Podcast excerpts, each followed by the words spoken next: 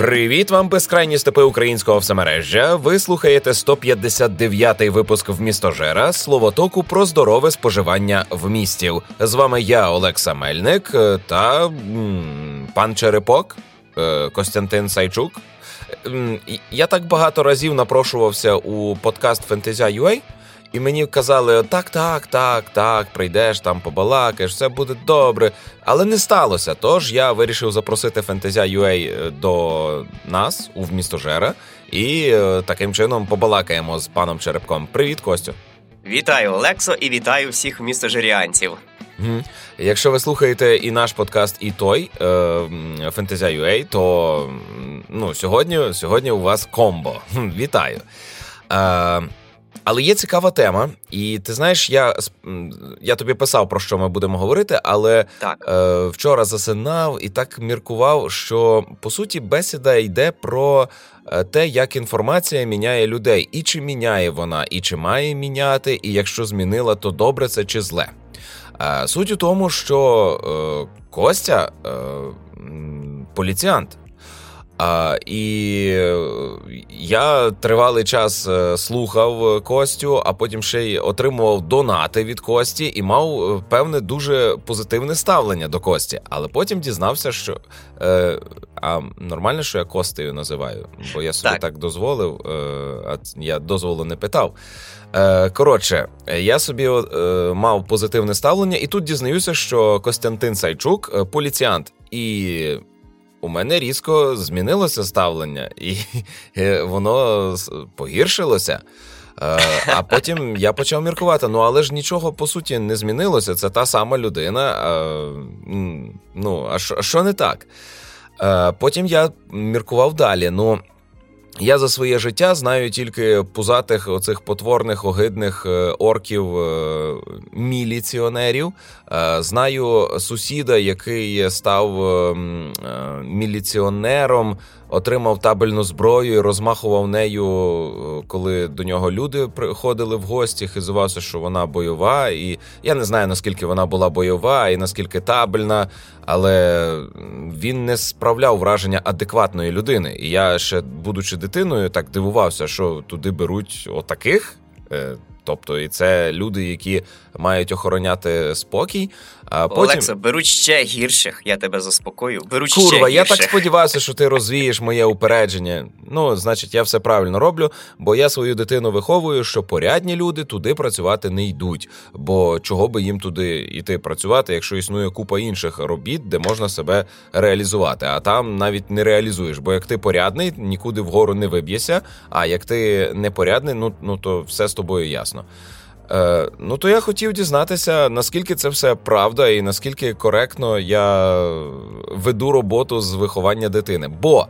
Бо я вихований американським кінематографом, де поліціянти – це нехай трошки гнилуваті люди, але вони на сторожі порядку, на сторожі справедливості. Вони можуть переступати закон, але виключно для того, аби помститися поганим хлопцям. Ось. Ну що ж, Олексо, в цьому плані я хочу тебе трішки втішити. Зараз приблизно вимальовується така сама ситуація, коли моє покоління вже починає заступати на роботу в поліцію. Ще я хочу сказати, що дуже великий безлад в поліції в тому плані, коли вводилася реформа ще за нашого гетьмана Пороха, набрали дебілів. В прямому значенні цього слова. А в який момент ця інстанція набирала не дебілів? Ну, тобто, я не бачив у патрулі не дебілів. Я ніколи не... Коли нас зупиняла поліція, чи коли я мав бесіду, вони завжди якісь трошечки загальмовані, розумово відсталі, вони не розуміють речення. А я ж диктор, я виразно говорю, вони мене не розуміють. Коли не дебілів туди набирали. В Радянському Союзі туди набирали, явно не людей, тому що це була служба, яка покликана тероризувати цивільне населення. В Радянському Союзі, в принципі, не існувало людей. там все було бидло маса, котра працювала на благо великої махіни і вождя. Ну, якийсь час існувала, бо все ж таки були затяті комуністи, які вірили в світлу ідею комунізму. Їх, значить, у першій хвилі винищили. Але я кажу, що я не бачу розриву між оцією структурою, яку створили на початку ХХ століття для Радянського Союзу, щоб тероризувати мирне населення. А потім воно стало міліцією, потім міліція стала українською міліцією, а потім міліція стала поліцією. Але ж не було так, щоб вигнали всіх і набрали нових. Ну, реформа ніколи не відбувалася. Ну, Олекса, давай ще почнімо із того, що закони з тих пір теж рівним чином для поліціянтів не змінилися ані на йоту. Я до цих пір мушу вчити статтю з 36 по 39, як знати її як Отче наш, як це мусять знати віруючі. І там все точно те саме, що було ще за часу Радянського Союзу. Вони настільки по-дебільному написані, що роблять людей тупими, котрі ці статті читають, але й мають плюс. Якщо ти завалиш людину на чергуванні, все, що ти маєш відповісти – цю статтю. І все. Привіт, Ігоре. Ігор запізнився, бо він молодий батько, йому можна вибачити. У мене сьогодні був понеділок, вибачте. О, так. О, це страшне. Так от, про що я? Ти говорив про те, що бореться з порнографією, і це дуже погано, тому що з порнографією це один з найгірших, там, нехай там ще те, що вони борються з травою, чи підкидають траву, це нехай, але, ну, курва, в чому склад злочину, коли жінка знімає свою піську на камеру і транслює це? В чому склад злочину? Коли тут дорослі люди між собою уклали якусь угоду, все відбувається мирно, так, зі згоди. Така стаття як звучить? Ну, їх за щось ловлять, цих жінок, і потім гучно на всю країну оголошують, що викрили. Та є. Ну, ти кажеш, в чому склад злочину? Це питання не стільки до поліції. От реально, це питання не стільки до поліції, скільки до влади, котра ввела закон, що змушує поліцію виконувати його. І цей закон існує, хто б міг подумати, теж з часів Радянського Союзу. Ну, мені здається, що це такий злочинний, мабуть, закон. Ну, якщо говорити про розпусту, то за таке карають дуже давно. Це було задовго до Радянського Союзу. Ну так, але... Це якби мігрувало далі.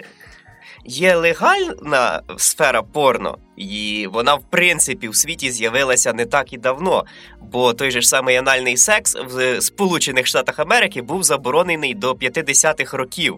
Та, і тому до 50-х років ним ніхто не займався, очевидно. Ну, очевидно, якщо спалили, що хтось займається, то, вибачте, і взяли, і посадили. До тих людей, які надають йому перевагу, я зрозумів. Добре, то про позитивний образ поліції. Я не хотів би на цьому затримуватися, просто... Він можливий. Тобто, ти думаєш, що американський кінематограф може повпливати на реформу поліції в Україні через те, що він сформував образ правильних копів в голові у людей? Та вони навіть форму роблять таку, аби...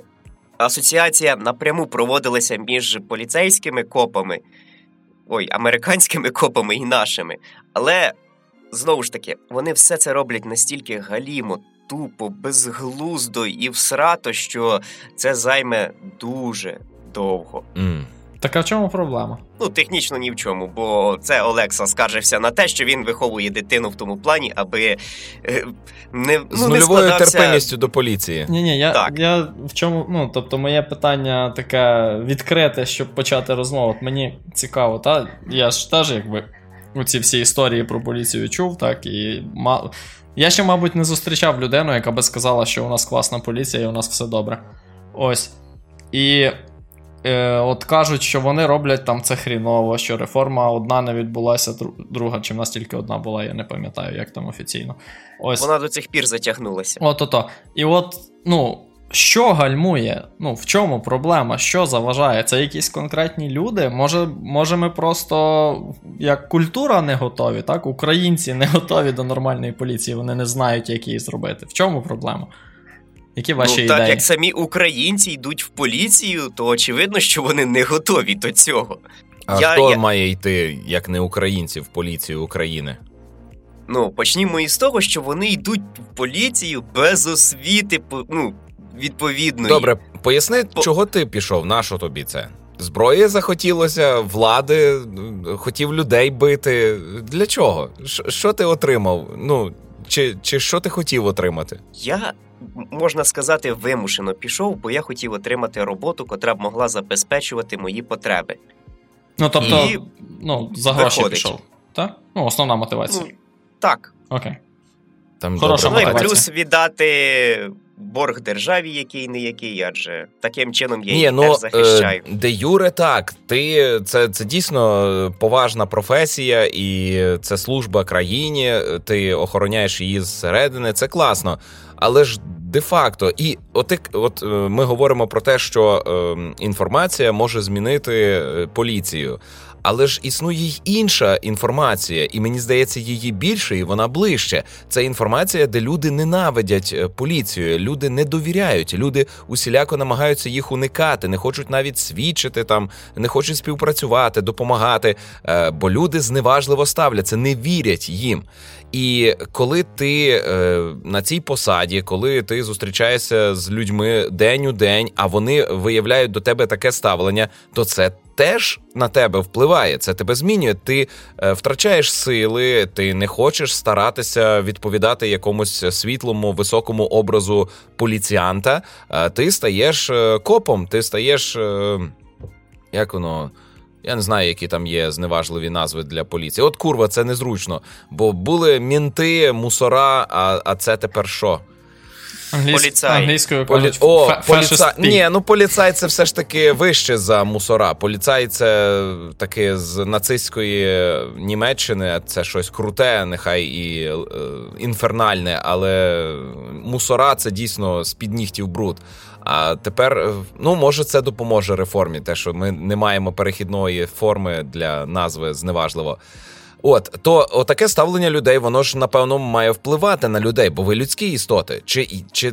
Чи це не так? Впливає. Наприклад, багатьох це ображає. Допустим, є ще й велика проблема в тому, як структуризована поліція, бо є там відділ, що веде розслідування, тобто це чуваки, які 24/7 можуть з собою носити зброю, це круті детективи, всі інші справи, судмедексперти. А є патрульні, куди можуть взяти цивільних і відправити їх на місяць повчитися справі боронити державу, і в них навіть не буде написано в посвідченому, що він поліцейський, а що він патрульний. А є ще ДСО, Державна служба охорони, в якій, власне, я. Тобто я охороняю стратегічно важливі об'єкти, консульства і, бляха, навіть хоч я поки що теж не атестований, але в мене написано, що я поліцейський. Тобі ж. Ні, так чекай, в цьому ж є певний сенс. Тобі ж не треба, щоб усі були крутими детективами зі зброєю, правильно? Хтось має там, не знаю, вішати штрафи за парковку, там, не знаю, розбиратися з побутовими якимись розбірками, так, коли люди викликають поліцію. А вже якщо треба, викликати там потрібну підмогу, правильно? Тобто в цьому є певний сенс, що не всі мають бути, генерали, так? Так, в цьому є сенс, але немає отієї межі, коли всі проходять, як в тих американських фільмах, поліцейську академію, що всі рівні, всі пройшли один і той самий вишкіл, але вирішили по різним професіям піти. Хтось вирішив патрулювати, хтось охороняти, а хтось розслідувати злочини та вбивства. У нас же цього немає, і через це такий імідж, власне, створюється. Кожна людина не на своєму місці, бо йде туди, де є вільне місце. Або взагалі приходить уже на готове місце для тебе, а для цього і нічого не робила, окрім як подала заявку на «прийміть мене на роботу, в мене гарний фізичний стан». Тобто це реально ще роляє фізичний стан? Я просто дивився на оте бидло з черевами поверх штанів, то це... Хочеш прикол, Олекса? Воно таким стане через рік роботи. А чому? Тобто навіть просто ходити по вулиці, патрулювати, потрібна якась форма. Вони сидять переважно весь час в машині і щось жируть. А коли патрулювання якесь, чи там щось трапилося, вони збивають рацію.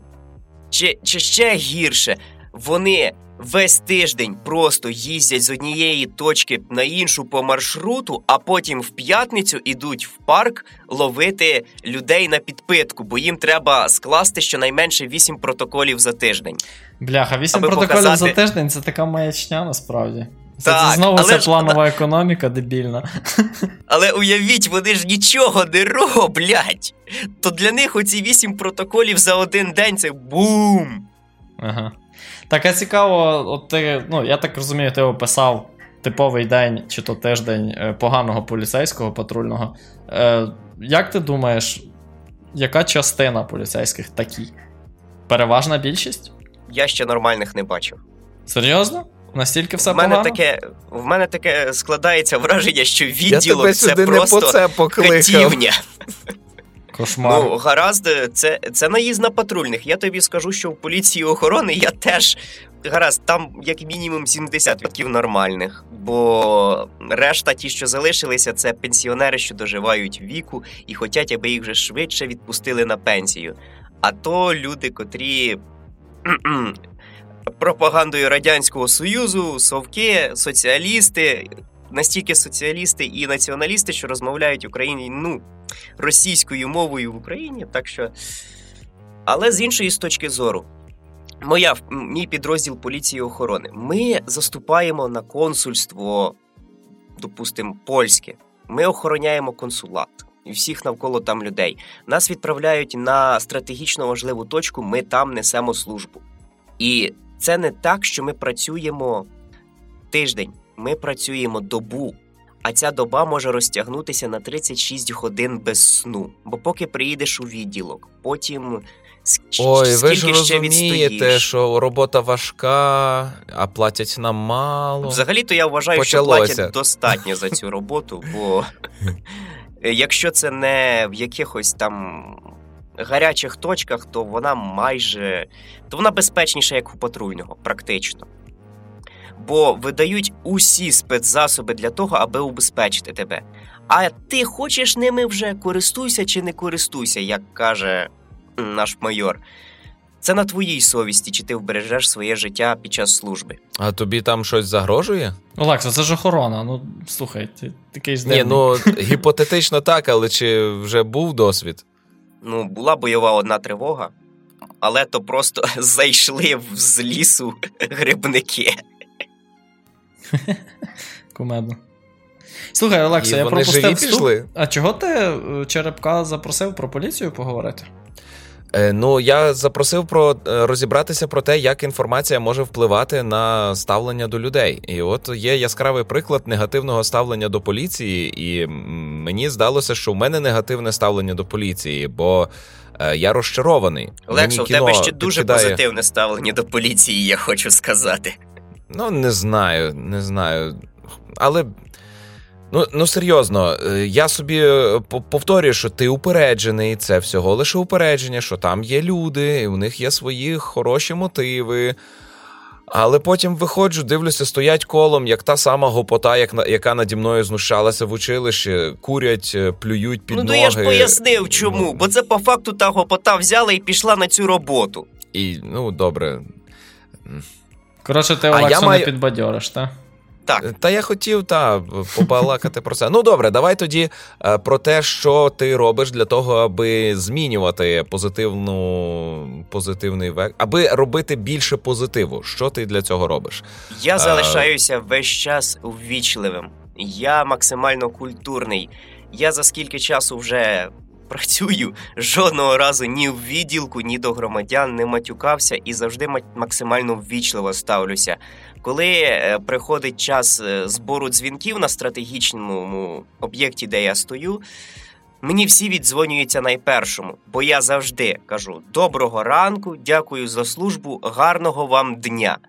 Я, бляха, вже в їхньому голосі через місяць роботи, коли відпрацював, і вони почали до мене додзвонюватись, почав чути радість, що вони мені телефонують.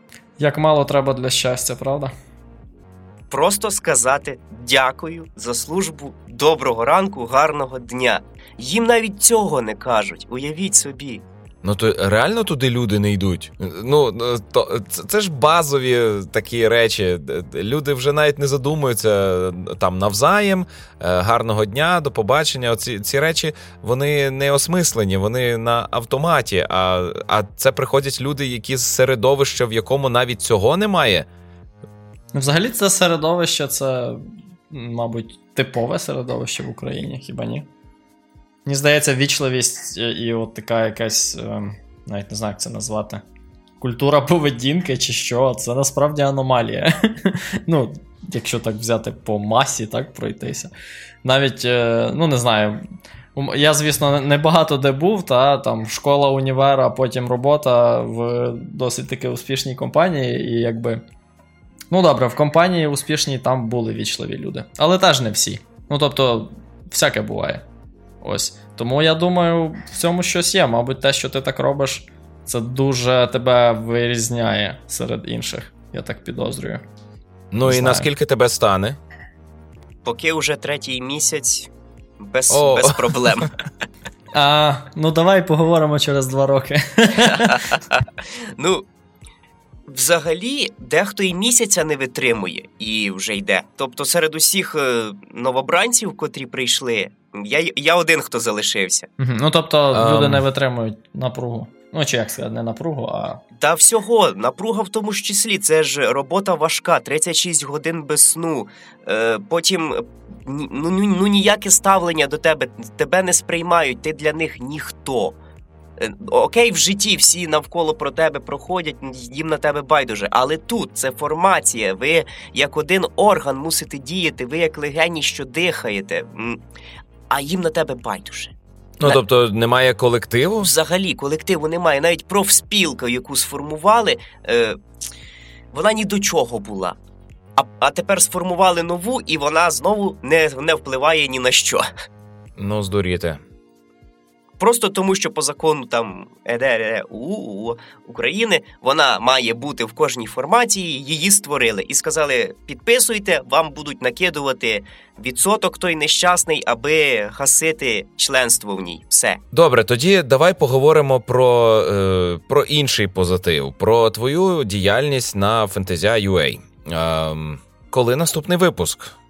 Уже скоро. Я його змонтував і якраз викладу в найближчі дні.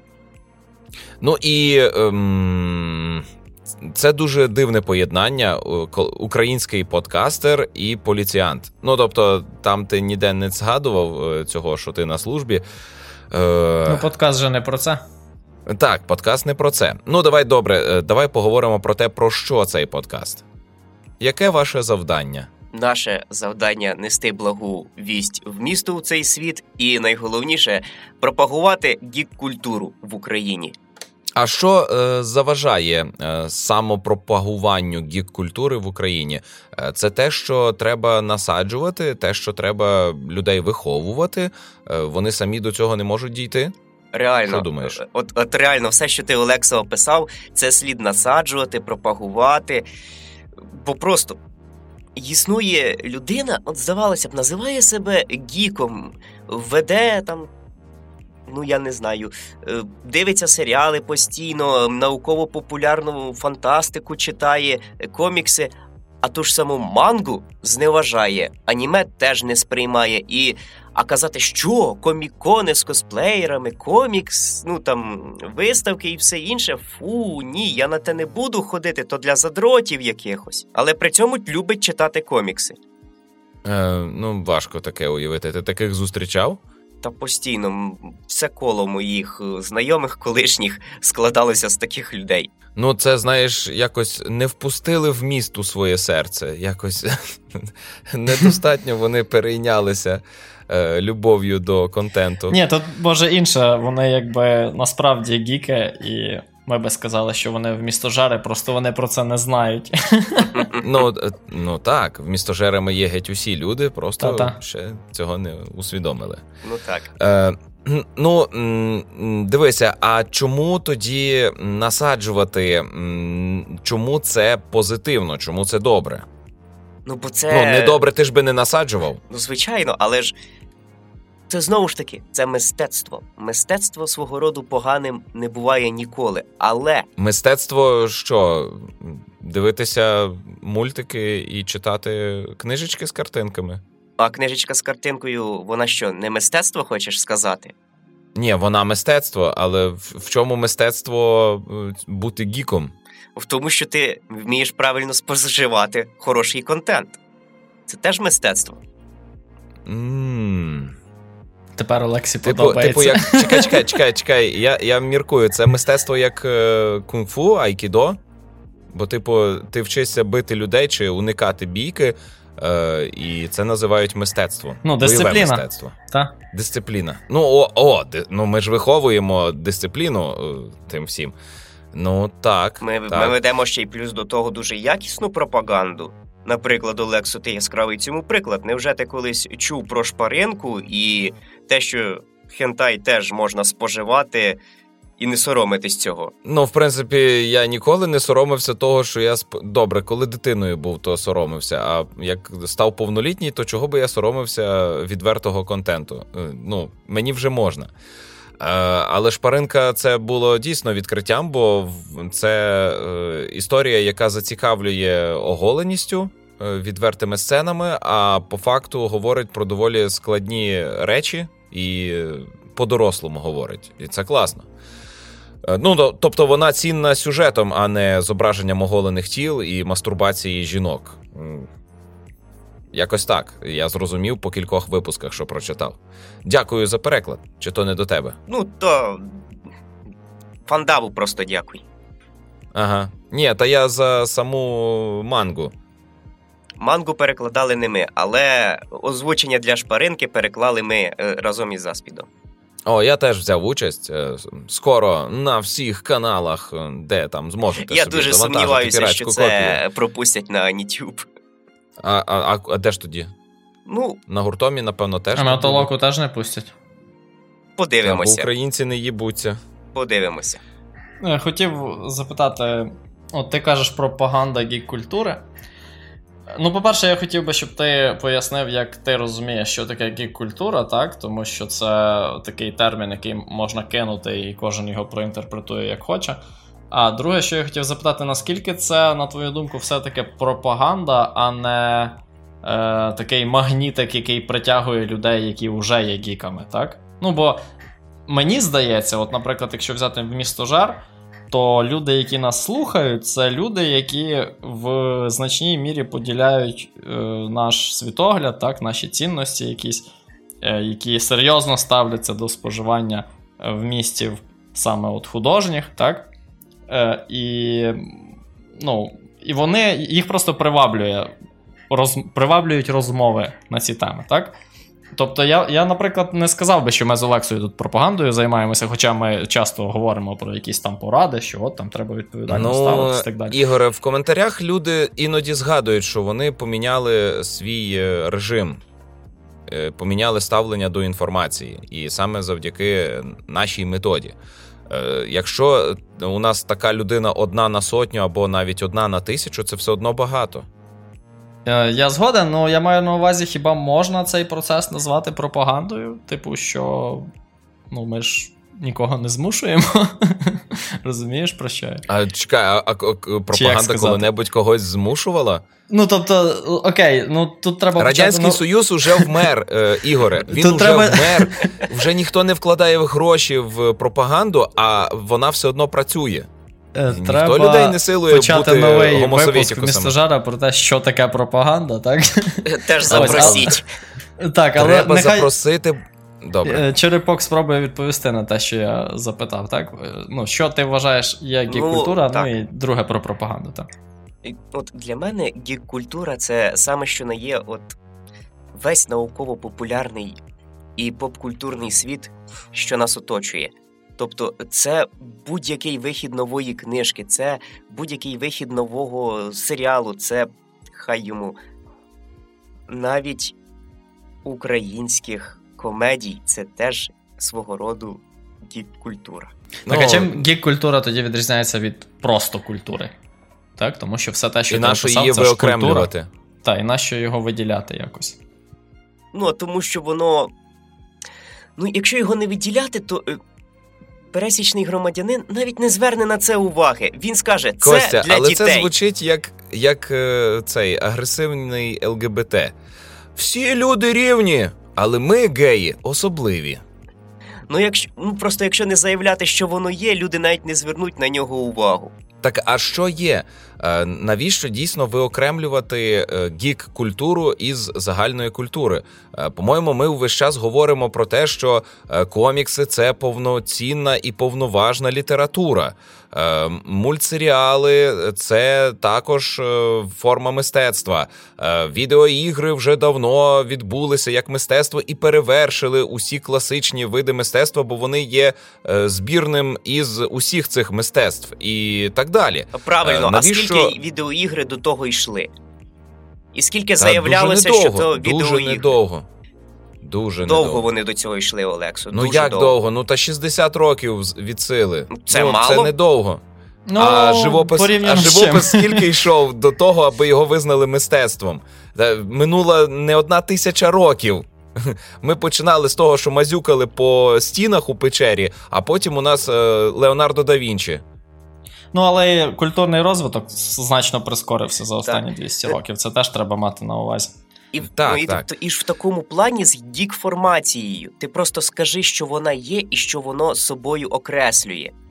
Ну, так це якесь прагнення виокремитися, прагнення бути особливим. Правильно, Всі люди рівні, але ми, негри, особливі. Ти так кажеш, Олексо, ніби це щось погане, що це погано. Це не щось погане, це спосіб заявити про те, що ми є, що воно є і що воно непогане, і його можна споживати. Ти розумієш, що є, що от таке ставлення, оце виокремлення, воно призводить до того, що ти в цій групі сидиш і фільтруєш. Так, ти гік, проходь. Так, ти не гік, іди нахер. А ти, ну ти таке щось посередині, постій тут, зараз станеш ліпшим гіком і підеш. Розумієш, це те, люди хочуть бути представниками меншин. Вони так почуваються особливими. Не меншин, але це дорога в нікуди. В принципі, груп. Ну, груп, але добре, коли ці групи маленькі, бо тоді вони реально особливі. Коли раптом... Купа людей залишаються християнами і добре почуваються. В чому проблема? Вони не в меншості поки. Ну, не буде в мені звіра. Ну нащо? Нащо ти кажеш, що в меншості це важливо? Це не, може для когось це і важливо, але ключова особливість тут, що люди хочуть належати до груп. Люди залишаються християнами, так? Але одні християни там сатаністи, одні єговісти, баптисти, такі, так, різні. Там якісь адвентисти 7-го ребра, 5-го коліна. Є, і кожна церква – це своя маленька група. Угу. Так, все одно, навіть будучи християнами, вони діляться на групки, а потім ще діляться на сім'ї. А нам для успішного... Але я знову пропагую комунізм. Угу. Ага. Я про те, що... Тобі глибоко це десь сидить, Олекс. Я про що би не говорив постійно? Про єдність. А ні, це не комунізм, це юнітологія. Знаєте, про що я подумав? Черепок, ти хотів щось сказати. Так, я й хотів сказати, що, Олексо, навіть твоя церква в місту і те, що ми розмовляємо про вміст, це теж самовиокремлення. Ні, так, ти заявляєш, що ми є, що ми вмістожеріанці. Олексо набагато більш амбітний, він просто каже, що всі люди вмістожеріанці і все. Ага, і ще хоче захопити світ. Ну так. Неодноразово заявляв. Він уже нам належить. Навіть так. То в чому погано? То що поганого в тому, що я хочу, аби люди усвідомили, що вони теж гіки, але теж можуть називатися гіками, хоч і кажуть, що не так. Бо це звучить як щось виокремлене, так? І де розмивається поняття. От кіно Мартіна Скорсезе – це гіківство? Я, наприклад, Уже так. Я таке не можу дивитися. Старі фільми так, а от там цього ірландця, я просто дивлюся ці кадри, ці старі потворні люди, які ледве рухають. Це нашо таке дивитися. Бо це історія про старих, на мою думку, потворних людей. Але існують мільйони гіків, які подивилися 3000 тіктоків, на які нарізали ірландця. І це дуже по-гіківське навіть. А є такі адекватні, які навіть сходили в кінотеатр на нього. Чи він ішов в кінотеатрі? Ну, тобто, є люди, які себе вважають гіками, і вони поділяють якісь цінності, і є люди, які вважають себе гіками, і які поділяють геть інші цінності. І ці люди навіть у конфронтації, бо ну, є фанати там... Чекай, але ж ти сам щойно згадував, що навіть серед християн є ціла купа течій. Хіба це тут не те саме так, відбувається? Це те саме. Так. Я... І нам потрібно донести людині, що вона теж... такою може бути, чи вона вже такою є, і що їй не потрібно цього якою соромитися, такою? Бляха. Якою чому, такою? Коли так... заходить мова за розмови про комікси чи мангу, о, ні, то для дітей, то давайте туди кудись в бік, дайте мені ліпше якусь книжку. А якщо в книжці будуть картинки, то ще буде краще. То я такий, то візьми комікс, бляха, почитай. Ого. Я бачу, ти когось дуже сильно хотів переконати комікси почитати. Слухайте, я тут, поки ми говорили, мені спало на думку, що от на моє ж запитання, часткова відповідь, напевно, от є гік-культура і культура, так? І типу, чи є між ними щось різне? Тому що те, що назвав Черепок, ну, воно якби... ну, важко виокремити, так? Які ознаки, які культури відрізняють її від саме культури. І думка, яка мені прийшла, це от ми всі вчилися в школі, так? І Черепок згадав таке прикольне слово «задрот». І от я чітко пам'ятаю, що коли, ну, серед підлітків було дуже чітке розмежування. От оце ото задроти, а оце ото не задроти.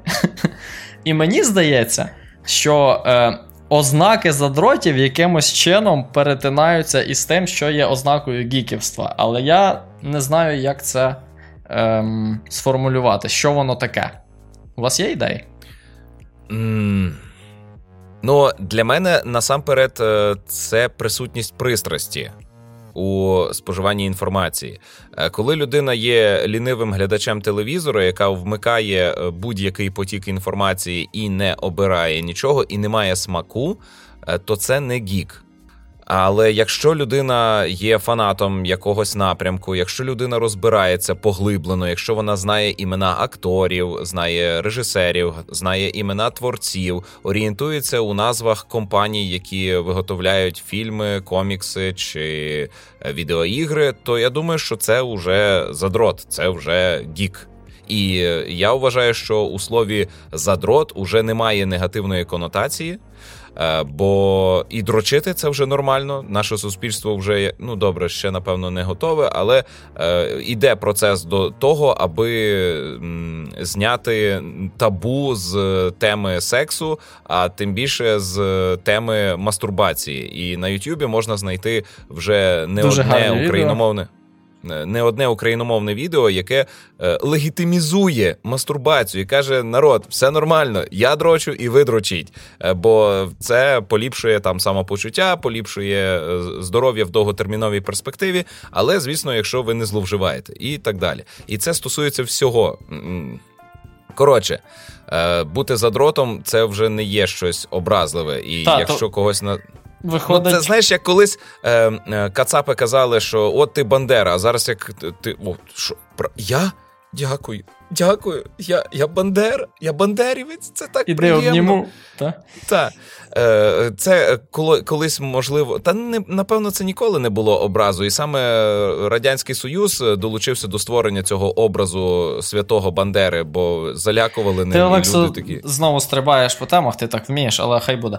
Я хочу повернутися до ключової ознаки задрота тоді. З того, що ти сказав, виходить, що ключовою ознакою є... пристрасть. Коли людина просто живе у цьому вигадному світі. Ну, в якомусь конкретному, так? Ні, чекай. Ні. Не настільки? Це вже, ні. Не живе у вигаданому світі, вибач. Ну, може, людина має зберігати зв'язок з дійсністю і не втрачати його. Так, але людина кохається в вигаданому світі. Окей. Я би так сказав. Так. Ну, для мене радше задроти – це ті, хто кожного ранку в якусь... Не ранку. Щодня. Ну, от так би можна сказати. Задроти – це, вночі власне, люди мають більше спати. Люди, котрі завжди належать до якоїсь формації в певний проміжок часу. І за рахунок того, що вони споживають щось новеньке, вони і стають на фоні інших задротами, бо дуже відома Dungeons & Dragons, настільна гра, в США ще коли, в ті 60-80-ті роки, коли вона тільки з'являлася, християни ті ж самі такі «Спалити! Сатаністи! Наші діти грають в богопротивну гру!» То саме ті діти, котрі гралися в цю гру, були на фоні інших дітей в школі за дротами. Вибачте, я стрибну ще чуть-чуть. У Всесвіті, який створила всесильна істота, якою за визначенням є Бог, не може бути нічого богопротивного, бо все існує з його волі. Якби він не хотів, то він би цього не створював. Олексій, ти знову той самий парадокс згадуєш, що чи може підняти Бог камінь, який він створив, щоб він не міг його підняти. Це... Мені набридло вже це слухати. Давай не будемо, давай далі. Добре. Тому і це якраз ще смішніше, бо вони кажуть, що не може бути поганого те, що існує в цьому світі, що створено за рахунок Бога, а самі ж кажуть, що це погано. Ай. Та просто це як б'ємо мертвого коня, знаєте, такий вислів. Ага, мертвого. Просто його в цій кімнаті немає. Ну, він дихає ще.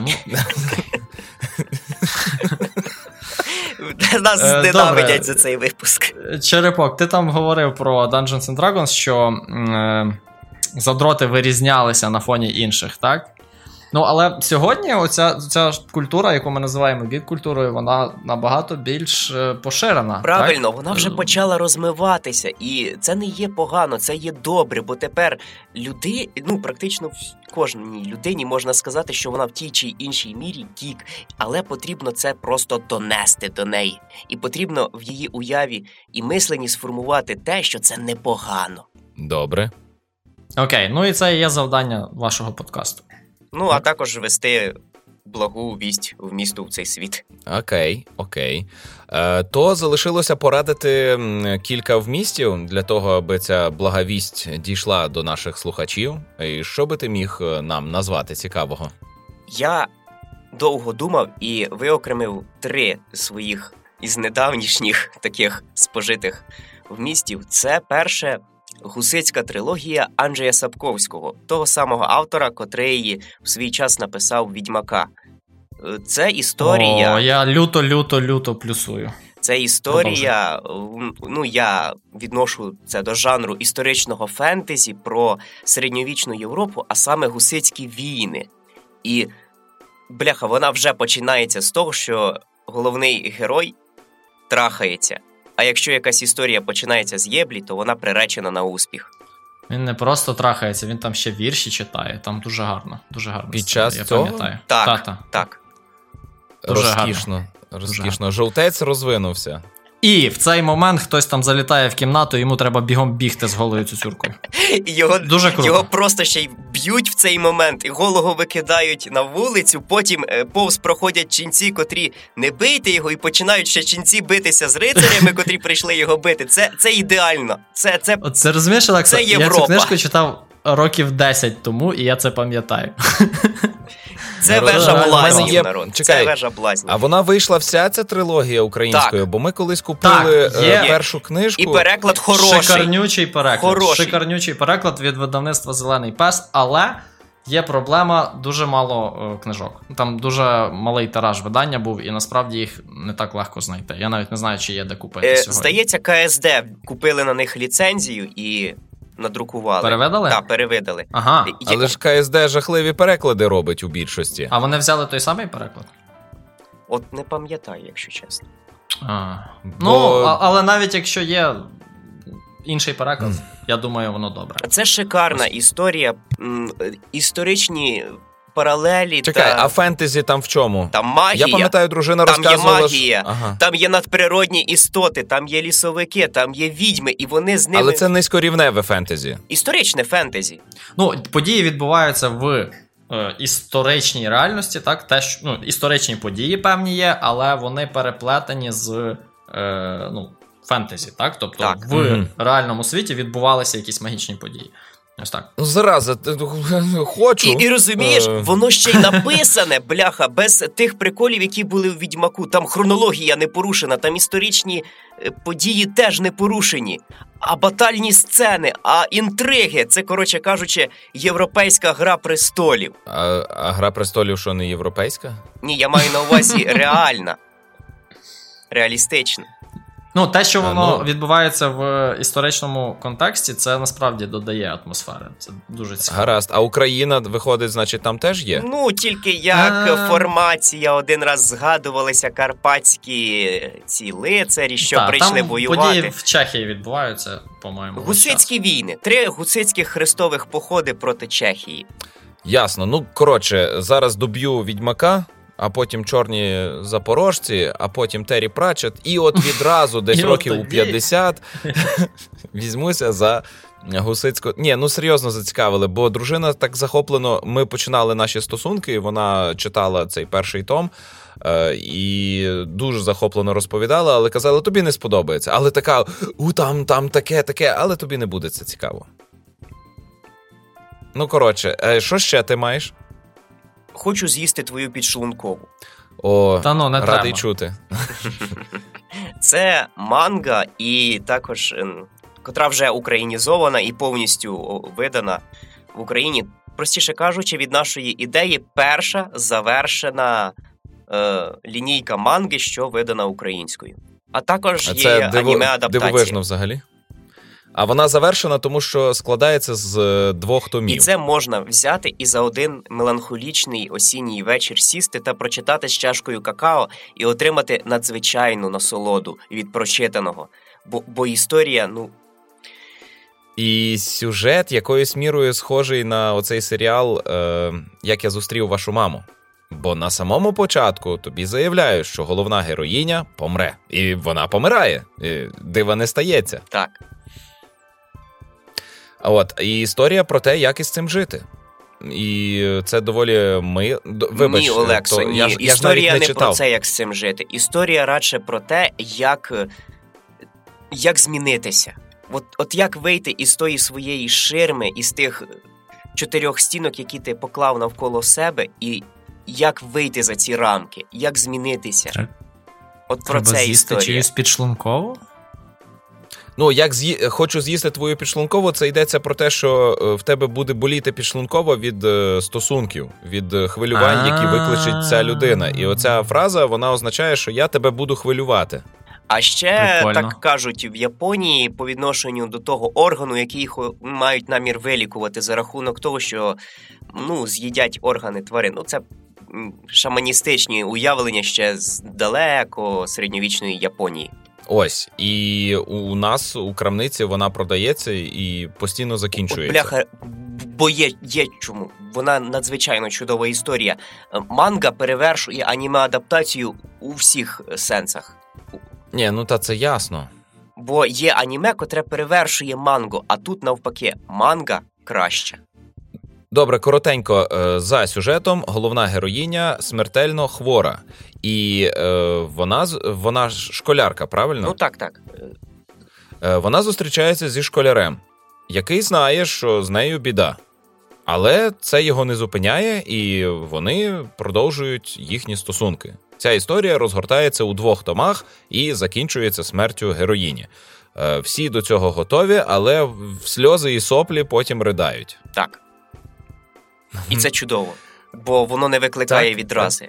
А що 3 маєш? Ну, а 3, я теж довго думав і прийшов до висновку, що це Блексет. Який теж у нас продається. Ну-ну. Блексет – це історія про кота-детектива. У аналогові США між 20-ми-60-ми роками, бо десь така і атмосфера вимальовується. Ні, вони ж там ветерани їхньої Другої світової. Ну, то це 50-ті, 60-ті роки. Але от весь антураж саме в такому стилі. І найголовніше, що це історія, там дієві особи – це тварини, зображені в людській подобі. То антропоморфні звірі. І от такий свого роду детектив. Ну, мене там більше візуал захоплює. Те, як все намальовано, бо художник іспанський, який створював цей комікс, він його дуже довго створює. Кожен випуск він створює щонайменше 4 роки, бо він все промальовує фарбами на полотнах. Ну, там дійсно вражає деталізація не рисок, а саме кольорових плям. Він чудово вимальовує цей образ, ці композиції. Історії дуже простенькі, але от чисто той візуал, котрий створюється, він мене так захоплює, що я його кожного вечора, після того, як уже прочитав історію, просто беру і листаю, і вдивляюся в ті деталі. Бо це просто-напросто сотні картин, поміщені у формат комікса.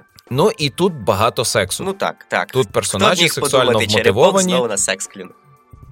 Ні, ну, суть же ж не в тому. Просто це світ, який в тому числі досягає реалізму через те, що нам дають зрозуміти, що між персонажами існує сексуальна хімія.